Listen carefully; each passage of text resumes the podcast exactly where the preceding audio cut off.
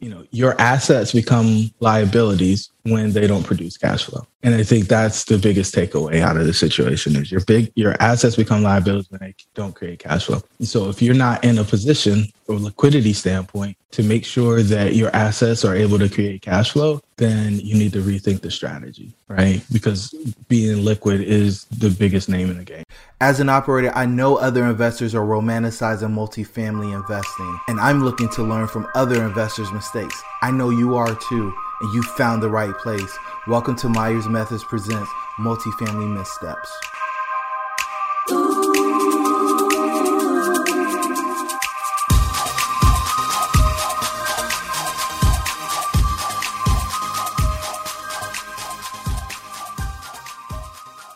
Hey everybody, and welcome to Myers Methods Presents Multifamily Missteps. I'm your host, Jerome. I've got the pleasure of having Joseph Pinkney with me today. Brother, how are you? I'm doing excellent, man. How about yourself? Amazing. I appreciate you asking, my brother. So this is another multifamily kickstart situation, if I'm not mistaken. You're going to jump on and ask me some questions. We started doing this a couple of months ago just to see if we could get some more of the listeners engaged and see if we could get them started on their journey. So with that, take it away, man. Give them a little bit about your background and then let's just jump into some questions.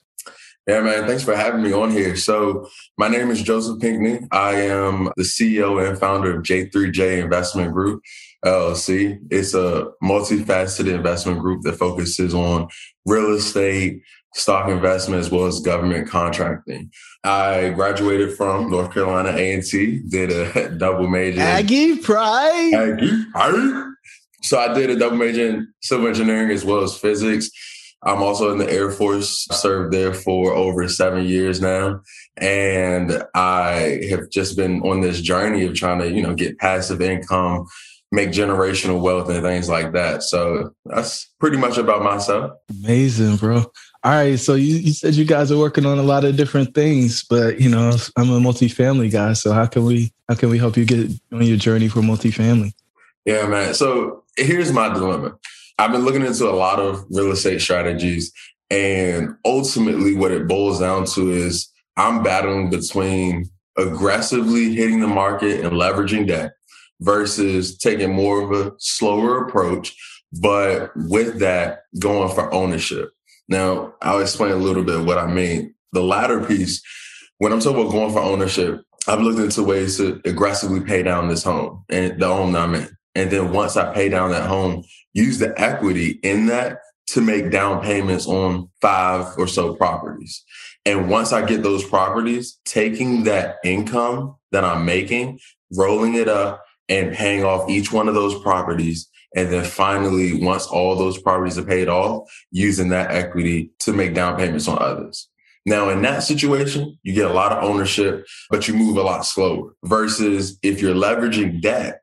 Then that thought process, well, you find out if you can sustain however many homes and figuring out if I want to take on the debt and keeping the mortgage and seeing it throughout the entire amortization process versus trying to aggressively pay stuff off.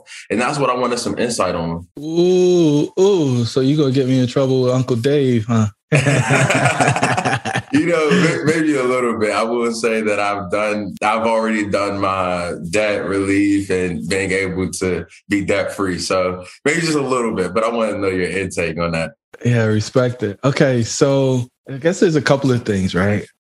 Trapped equity doesn't really do you much good in my book because you can't eat equity. A lot of people talk net worth. They talk about a bunch of other things, but I think the name of the game is cash flow. And so, and this is going to be consistent across a number of different retirement strategies, namely 401k, right? People put their money in 401k. They can't turn on any cash flow without penalty until 60, whatever, right? Mm-hmm. And I'm telling people, hey, if you want to be a multifamily, if you want to grow your nest egg, you want to grow your cash flow today, then putting your money in the 401k isn't going to solve any of those problems, right? Mm-hmm. The goal is create cash flow now, create cash flow forever, not put a bunch of money on the back burner and then eventually grow into that because who knows if you ever get. So how can you create cash flow today? Well, it's by buying something that usually has some type of subscription tied to it so that people have to pay you over and over again. And that's why we like multifamily. Unlike single family, we believe that the properties in multifamily are set up as actual business, right? They have P&Ls. They are set up to have all the maintenance expenses run through them.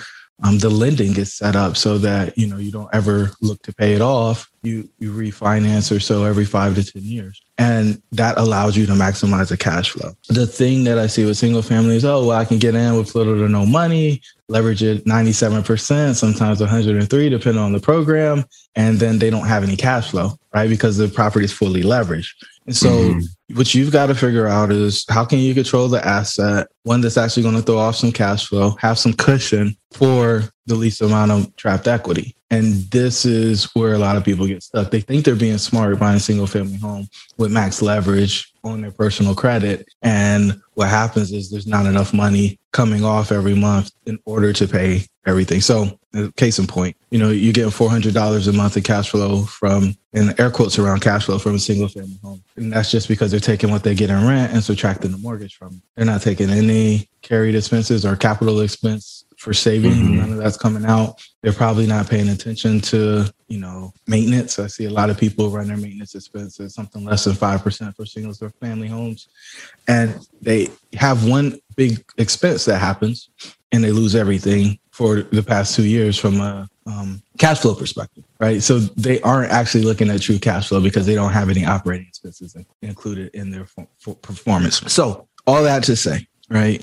You can pay down your primary residence, but your primary residence does not provide you any cash flow. And this is why Robert Kiyosaki and Grant Cardone tell everybody to rent where you live and own where other people buy or where other people live. And they say that because they want you to only own things that are going to bring money to you, right? You don't own your car. You rent your car, you lease your car because it's not going to bring you any money. You rent your home because you can write all that stuff off, especially if you run it through the business, right? And Dave Ramsey will say, well, that's idiotic. You're always going to need a place to live, pay off your house, that thing is secure, and then you can take some aggressive reaches with your investments because you know that you always have a place to live because it's paid for. All you have to do is pay the taxes. I don't know where the right answer is. I think it's different for everybody. What we've chose to do is we own where we live, but we don't have a ton of money trapped in trapped equity. And anytime we get to a place where there is a lot of trapped equity, whether it's in our personal portfolio or in our business portfolio, we look to take that money out and redeploy it. Having, you know, 60 or 70% loan to value, in our opinion, is where you're starting to get inefficient use of capital. Now, I know some folks who are really wealthy. They own millions of dollars of real estate and their portfolio is leveraged below 50%. If they have some bad months, then they know that they're never going to lose their property just because of the place that they're in. Having higher debt forces you to be efficient in the operation of your property. It will also force you to write checks sometimes if vacancy rises too high or if you have a month of really high expenses.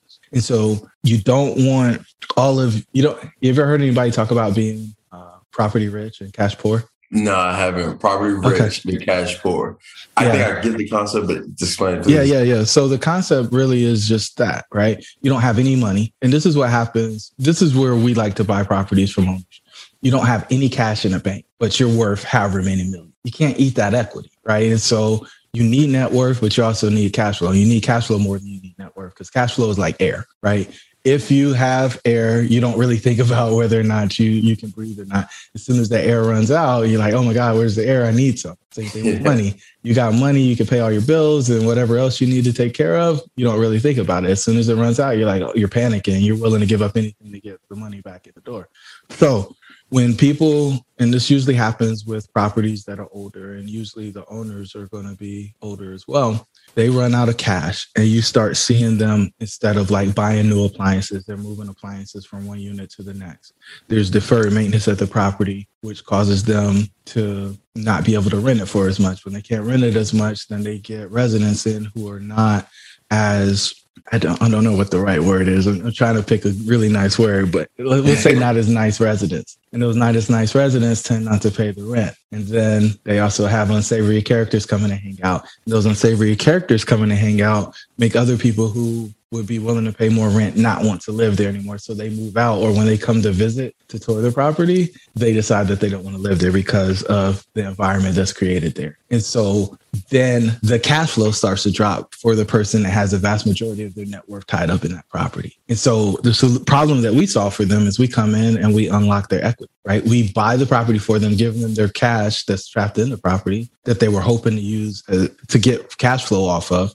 And then we buy that stream of cash flow from them, make the necessary capital improvements, and then that property starts to perform for us and give us the cash flow that they couldn't get because, one, they weren't willing to refinance the property, and they probably couldn't refinance the property because of where the cash flow situation was, or they were scared of debt because, you know, they wanted to get it paid down because that's what Uncle Dave tells us to do. And in that, they just were in between a rock and a hard place. And so, you know, your assets become liabilities when they don't produce cash flow. And I think that's the biggest takeaway out of the situation is your assets become liabilities when they don't create cash flow. And so if you're not in a position from a liquidity standpoint to make sure that your assets are able to create cash flow, then you need to rethink the strategy, right? Because being liquid is the biggest name in the game here. And this is why I tell people, hey, you know, multifamily is not a poor man's game. You've got to have some access to cash because there will be things that come up. Yeah. And that makes a lot of sense personally, because when I'm trying to debate between the two strategies and listening to what you said about leveraging the debt and making that debt make money for you versus moving more of a slow's place where you're going through, you're taking your time, and then you look at yourself, and then over 20 years, you may only have X amount of properties, but you could have had more had you been more willing to take a risk. So how did you come to terms with, I guess, that initial risk of just being okay with debt? I know you probably have like savings and, you know, you have some stuff stocked up for rainy days, but what was that process for you to be okay with, hey, look, I don't need to pay everything off. It's okay if I'm going through and leveraging this debt to make more money for me. A lot of people want to be profitable multifamily operators, but lack the knowledge, deal flow, experience, and capital to be successful. They often try to overcome these challenges out of order, slowing or eliminating their ability to get their next deal done. We've developed a framework that allows them to gain the knowledge they need to find profitable deals. When they do, they create the time and location freedom, as well as the generational wealth they desire for their family. The Myers methods of multifamily investing have proved to be the fastest way to establish credibility and profitably grow an apartment portfolio. If you want to know more about our four-step process, jump over to MyersMethods.com to get our free four-step guide to getting into multifamily investing. Let's get back to the episode. The debt allows you to create more cash flow. And I know some people look at unlevered cash on cash versus levered cash on cash. I believe the only thing that really matters is levered cash on cash, because that's where you're going to do this, right? So, and when I say this is the only way that you're going to invest in real estate, from my perspective. I don't understand why anybody who can get debt at something less than 5% would not leverage the property, right? That just, for the life of me, I can't make heads or tails of that. I have no understanding why somebody could borrow money for pennies on the dollar and not use it. It just seems like the most inefficient use of capital. Now, I know a lot of people who are fairly wealthy, they'll say, well, Jerome, I need to park my cash. That's why. And I get that, but the ability to convert, it's not like it's a stock or bond or some other, you know, asset such as that, where you can convert over the course of a couple of days. You know, the fastest it's going to be is about 90 days to convert, you know, your real estate into liquidity. And so if you need that liquidity at any point, then I think you end up in a tough spot. So yeah, I don't actually subscribe to the school of Dave outside of the debt snowball and getting your personal finances in order. After that, you know, and I don't consider the investment in a home personal assets, honestly. I think that's part of your business strategy, because that's where you're accumulating, you know, your net worth. Mm-hmm. Yeah, I could get that. And for me, that's kind of why I started questioning it, just because once it moved away from my personal finances, and now I'm trying to think of a business strategy, I was questioning how effective that method was in regards to property acquisition and moving forward to that source. So when you were starting off, I don't necessarily know the ins and outs of like what your personal finances were like, but What was your first approach? Was it, hey, my priority right now is gaining my own personal income, or I'm going to get other people to help me invest so I can have a greater pool of capital to work with when I start off? How was your process in the very beginning? Yeah, most people don't ask this question. I think it's a good one. They probably don't ask because they think it's too invasive, but, you know, just highest level, right? I had money in the bank. I was doing really well because I had a pretty big corporate job. I built a $20 million division for a Fortune 550, so I was getting comp pretty well. I paid down all of my consumer debt. All I had was mortgages on the homes that I had in Virginia. I had a couple homes in Virginia, and I had a bunch of credit lines. I had a whole life cash value insurance policy and tons of access through credit cards, right? And so I had the capacity to do most of the deals I was looking at by myself, right? But I did, and I partnered with other people to get the first one done. And so that's what we recommend for people who go through our program is to, one, if you got a W-2, get access to as much unsecured credit as possible, right? Getting access to that unsecured credit allows you to convert that if you ever need the liquidity. Two, I think you got to be aggressive on your savings. You know, I was doing something that I wouldn't recommend now, but I was maxing out my 401k. Hindsight, I shouldn't have done that. I should have kept that money liquid so that I could put it in real estate. Two,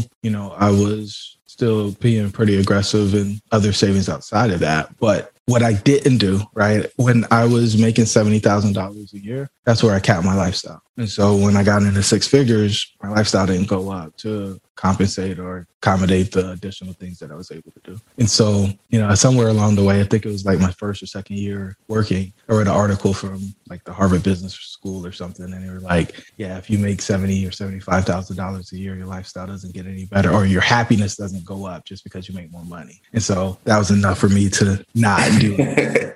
And so we got pretty aggressive on that. And then we started doing hard money loans to folks who were fixing and flipping, and that was generating some decent returns for us. And so then when we left, we decided we were going to fix and flip because we were like, man, I can't understand why anybody would pay us this type of interest on our money. They must be killing it. And found out that they actually were. So, but that was the process that we went through to get into the game. Got you. Okay, getting that. And then how much would you say your engineering background attributed to, I guess, your expertise in this realm? Yeah, I think engineers probably make the best multifamily investors because at the end of the day, it's a word problem, right? Like you got to figure out all the parts and pieces. You got to make the assumptions, set the constraints or the boundaries where your solution is correct. And then, you know, the other stuff is pretty important, but not as important as that, right? It's really difficult to find the nerd, but the nerd is the person who can do the spreadsheets and stuff, right? And then the other folks come into play, right? You got to have the project management background. So like I actually have my PE, and so, but it's in construction, right? So actually going through the process of that. And then I had, you know, a considerable amount of project management experience. And so putting all those pieces together for me, put me in a space where I was uniquely qualified to do these deals and do them, I guess, do the heavier value add one, right? Like my background when I was actually working was not in buildings. It was in the power industry, but a project's a project, right? Influence is influence, negotiations, all those things are all a part of the process for the work that I was doing. And so just about all those skills were transferable. And my modeling things in the computer, financial models instead of structural models now. Yeah, man, that's awesome. And I mean, when I was first introduced to you, because I also know my boy Sam Stillwell, and, you know, we were actually in A&T's program together. And I started looking into it. I was like, okay, the similarities with what you're doing and my aspirations, because like you said, I went out, I got my PMP, and then I actually did take and pass my PE exam. I'm just waiting on the time, and in construction as well. So having that project engineering and project management experience. But like you said, you were in corporate. And for me, I, as of right now, would work a W-2 for as long as I can, because I don't even want to tap into the passive income that I'm making on my real estate side, because I just want to reinvest that as much as I can. But what was it for you? What was that tipping point for you to say, okay, hey, look, now at this point, I'm just going to take all of my time and energy and devote it over to what I'm doing by myself versus maximizing having that W-2 coupled with your real estate? Yeah. And I think you said it at the beginning, ownership, right? You know, I don't know what company you work for, but I don't think your name, your last name's on the building anywhere, right? You're never going to own that. At most, you'll get some stock awards, right? So, you know, I'm a Jay-Z fan. Financial freedom is my only hope, right? And the only way that you get financial freedom is through ownership. You know, it's funny because a lot of guys give me a hard time because I walk around in a t-shirt most days.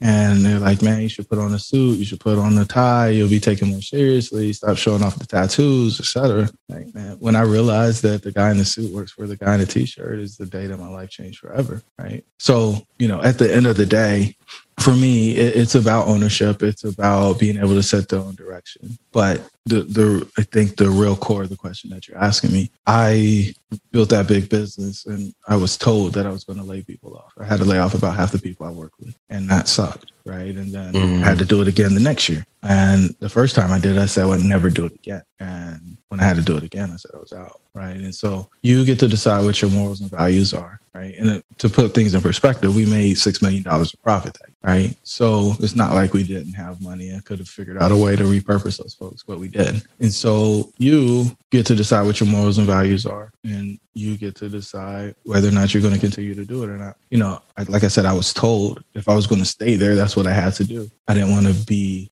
subjected to the whim of other people at that point. So that's when I decided that I needed to build my own thing. And that's powerful how you said life pretty much told you when you needed to jump out. And sometimes for people, it's like exclusively financially. And other times it's something with more. So going off of that, we started off talking about numbers, and I love numbers. And then we started going on to like the morals and the purpose of why you do this. So what would you say is, I guess, your fundamental beliefs, so to speak, of how you run your operations that keeps you going? You know, you spoke about it, how you didn't want to have to let go of people on the corporate side when you saw that it could have been another way. What do you stand by in your principles for that? Yeah, I think the short answer is I believe that love is the only law, right? And so if you can deal with people in love, if you can deal with people in compassion, and you always do the right thing, you'll always have everything that you need. And I think there's a lot of people who live in scarcity and they do things because they're trying to get ahead and they're trying to get over, and et cetera, et cetera. But what I found is every time I've done the right thing for the right reasons, regardless of who was looking, I've always gotten back more than I ever thought I could have. And so trusting that, that's the way I want to live, right? Love. And love is the only thing you can't save, right? Like, you can't bottle up love and put it over here to the side, right? Like, you can give love in this exchange, right? You give me the smile, I give you the smile back.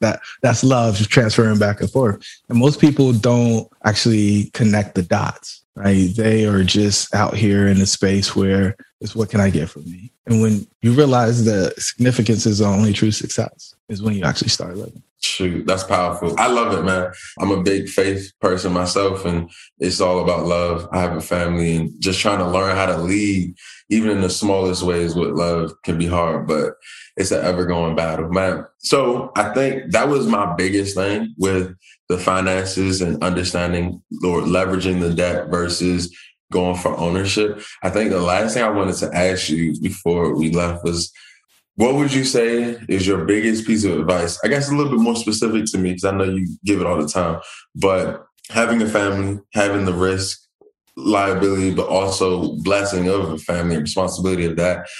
What would you advise for my progression in this multifamily real estate of how to move forward with taking that boldness of, you know, accepting risk? Yeah, I think you mitigate risk through knowledge, right? So I think every investor is working on four things: knowledge, deal flow, experience, and capital. The thing that makes you valuable is having the deal, but the only way you know the difference between a lead and a deal is having the knowledge. And so make sure you've got an end-to-end system on how you're going to actually operate your multifamily business, and find somebody who's already been down the path. You can figure it out on your own, but it's the most inefficient and effective way to do that. So get somebody that you trust, learn their system end to end, implement it, and then supplement and augment off of that so that you know you don't have gaps. The gaps are the things that bite you, and the things that bite you cost you time or money, usually both, but either or. Makes a lot of sense.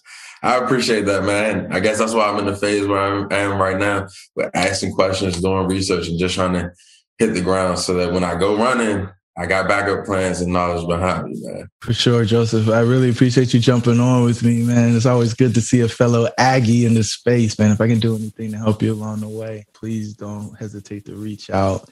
And to the listeners, the pack is with you. We'll talk soon. You made it to this juncture, so you really love what we shared on this episode of Myers Methods Presents Multifamily Missteps. Do us a favor. Give us a 5-star rating. Give us a review. And share this with somebody who's interested in multifamily investing. Until the next time, the pack is with you.